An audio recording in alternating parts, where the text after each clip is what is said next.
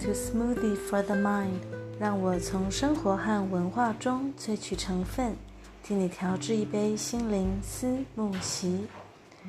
今天这一集要和大家谈谈那些有关母亲节和父亲节的典故。哦，大家可能会想，诶，母亲节已经过了几周了，父亲节八月八号还离得很远，为什么这一集要谈这两个节日呢？呃，这是因为我自己小小自私的感受啦。今年因为呃拜这个新冠状病毒疫情所赐嘛，那我好久好久其实都没有在台湾过母亲节了。今年刚好呃被这个班机取消滞留台湾，所以就陪在妈妈身边和她一起庆祝，觉得很开心。那上一周五月二十一号星期四。呃，也是德国的父亲节，先生远在德国，就只好跟他视讯。那我就想到这样子异国婚姻的家庭，那我呃离开台湾之后，住在奥地利，住在美国，呃，也许那时候错过了五月的德国父亲节，可是还是可以在这两个国家的六月不同周的星期日庆祝父亲节。八月的时候回台湾过暑假，也可以陪我的父亲过台湾的八八节。所以我就想，嗯，那这些的节日，虽然我们大家庆祝母亲节好像看起来是一样，那是不是其中不同文化又有怎么样不同的典故呢？那父亲节更是如此哦。每一个国家庆祝八八节的传统还有日期差异比母亲节大更多，所以我就做了一点点功课。在这一集的思慕席里面，要和大家分享。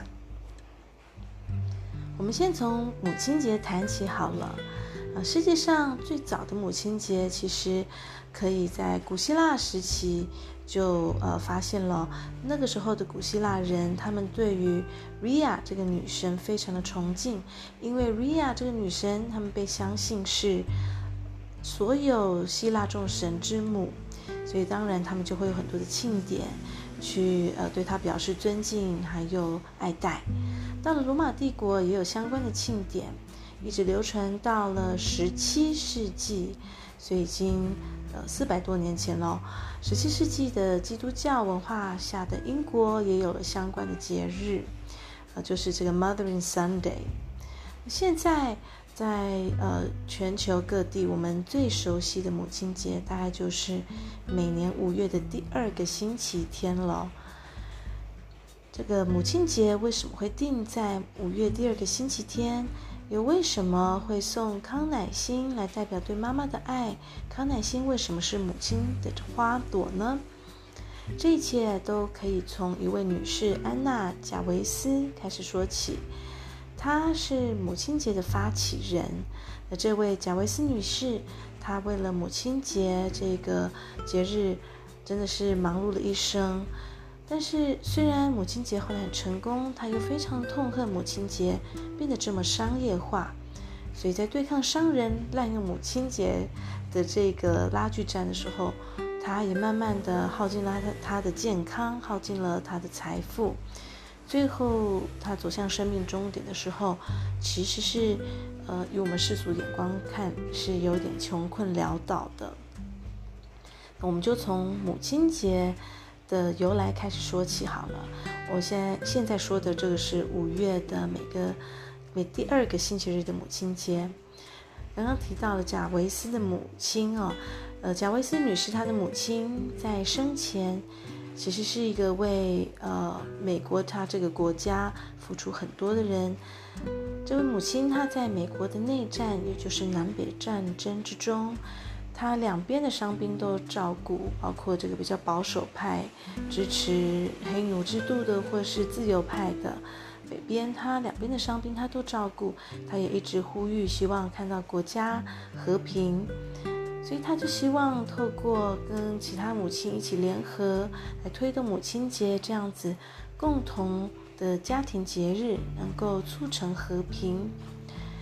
所以，呃，这位妈妈她在一九零五年过世，她的女儿就是我们刚刚提到的安娜贾维斯女士。她在教堂的活动当中就首次发起，希望把那个时候。呃，其实已经慢慢有一点点这个习惯，还有一点意识的母亲节能够定为一个比较呃国历的节日哦，国家认可的节日。那为什么贾维斯女士要选择五月的第二个星期天呢？因为这个星期天最接近她的母亲的忌日。白色的康乃馨，那就是她妈妈最喜欢的花，所以后来在她的推广之下，也成为了母亲节，呃，献奉呃花朵给妈妈的象征。那个时候，贾维斯女士她自己也送了五百多的白色康乃馨给那个时候帮忙她呃推崇母亲节、推广母亲节的教堂。所以她就开始和呃这个教会一起合作。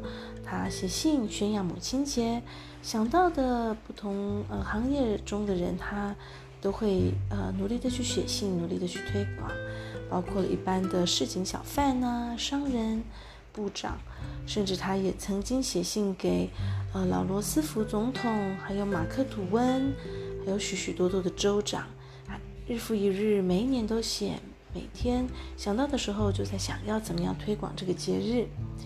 到了一九一四年，所以也就是一百多年前了。多数美国的州，他们其实私下都承认了这个节日。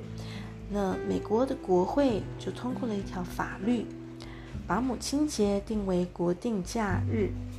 那隔天，那个时候的总统，美国总统威尔逊总统，他也发布了正式的公告哦。所以就推扬母呃推崇这个母亲，然后宣扬母亲节的这个活动推广上面，其实贾维斯女士那个时候算是成功了，因为母亲节成为了国家认定的一个特别的节日。可是呢，她后来却又看到母亲节越来越被商业化，越来越受欢迎之后呢，她看到很多的团体都利用这个节日。去呃去增加他们自己的利益，所以她也觉得很沮丧。比如说呃贾维斯女士，她也曾经呃和卡片公司、花卉业者有些冲突，因为她觉得这是一个很神圣的节日，怎么会有商人竟然利用这个节日来将自己的利润最大化呢？那比如说有些组织、慈善组织，他们可能开始在母亲节贩卖康乃馨。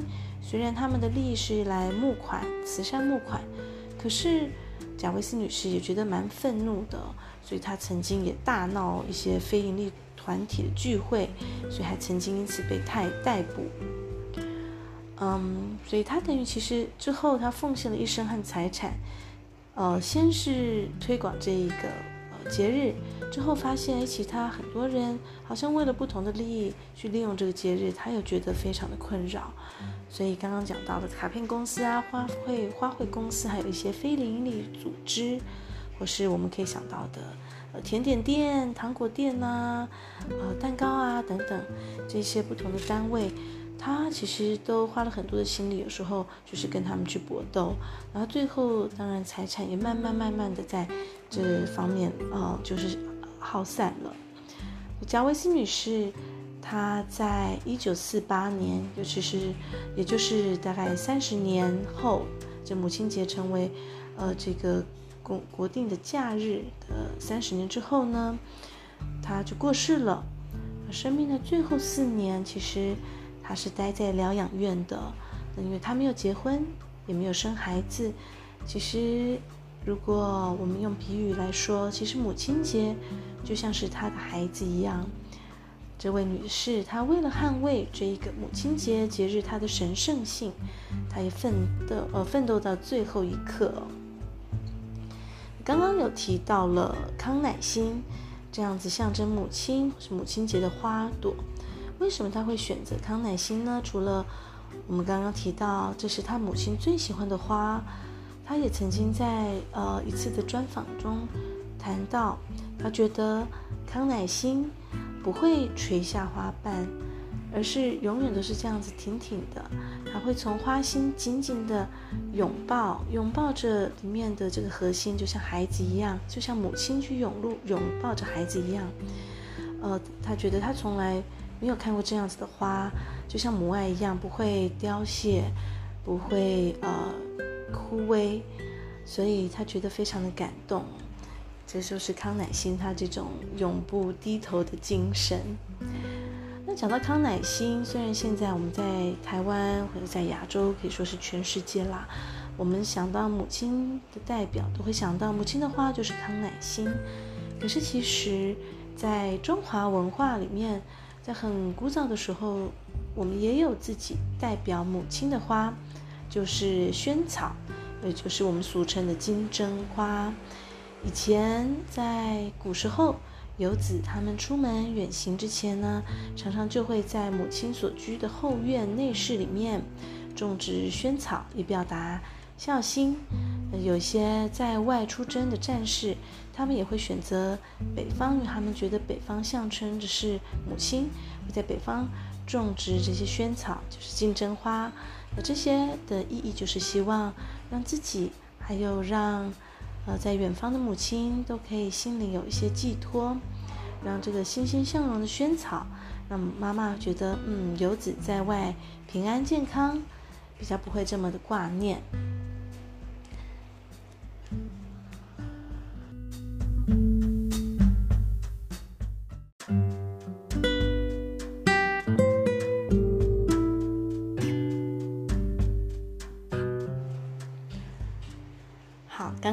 说完了母亲节背后的典故，还有小故事。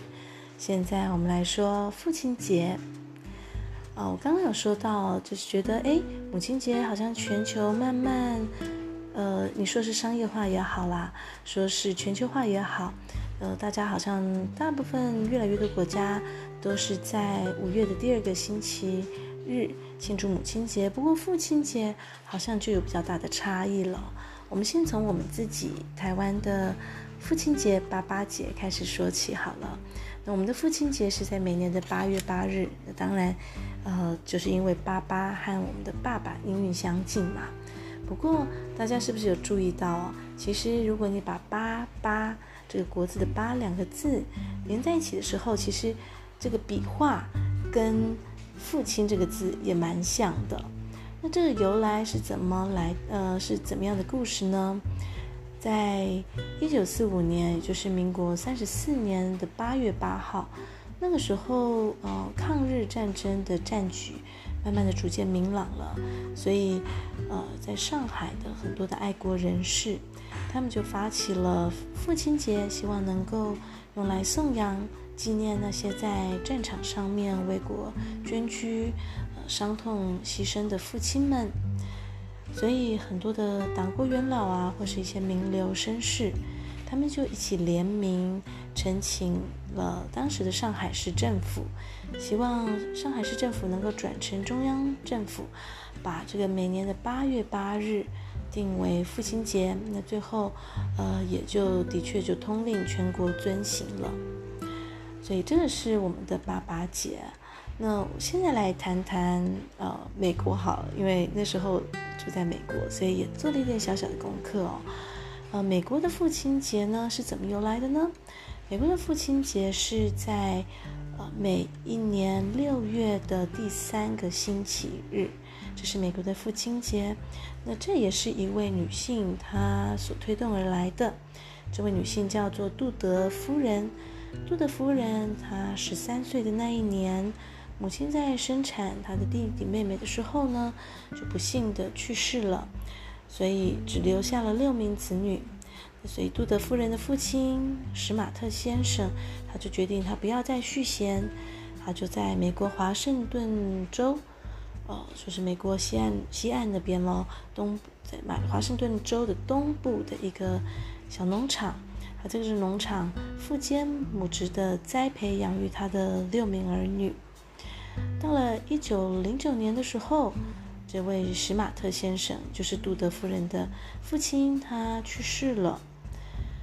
杜德夫人她在母亲节感恩的礼拜之后，她就想，奇怪，像我父亲这么伟大的男性也很多很多，世界上为什么没有一个类似母亲节这样子纪念父亲的节日呢？于是杜德夫人就和教会的牧师分享了他父亲在养育儿女过程中所付出的爱心，还有努力，以及其中的心路历程，还有挣扎等等啊。所以呢，他就很希望能够透过教会的力量，设立一个特别的日子，除了向自己的父亲致敬之外，也可以纪念全天下伟大的父亲。所以。设立父亲节这样子的想法就产生了。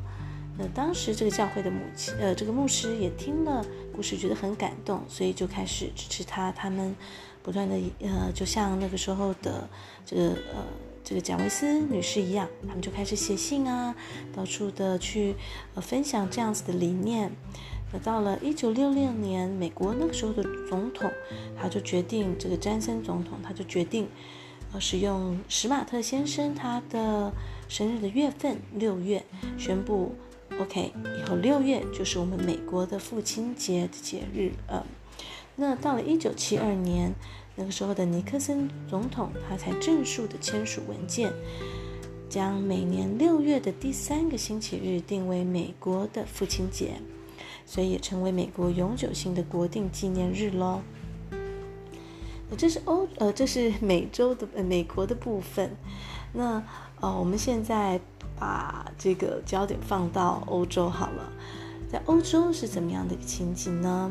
其实在，早在一五零八年，哇，已经五百多年前的中古世纪的时候，那个时候欧洲很多信奉天主教的国家。其实就一直会以三月十九日，直到今天，有很多国家是如此。三月十九日作为父亲节，庆祝父亲的伟大。为什么呢？因为这一天也是圣约瑟夫的日子。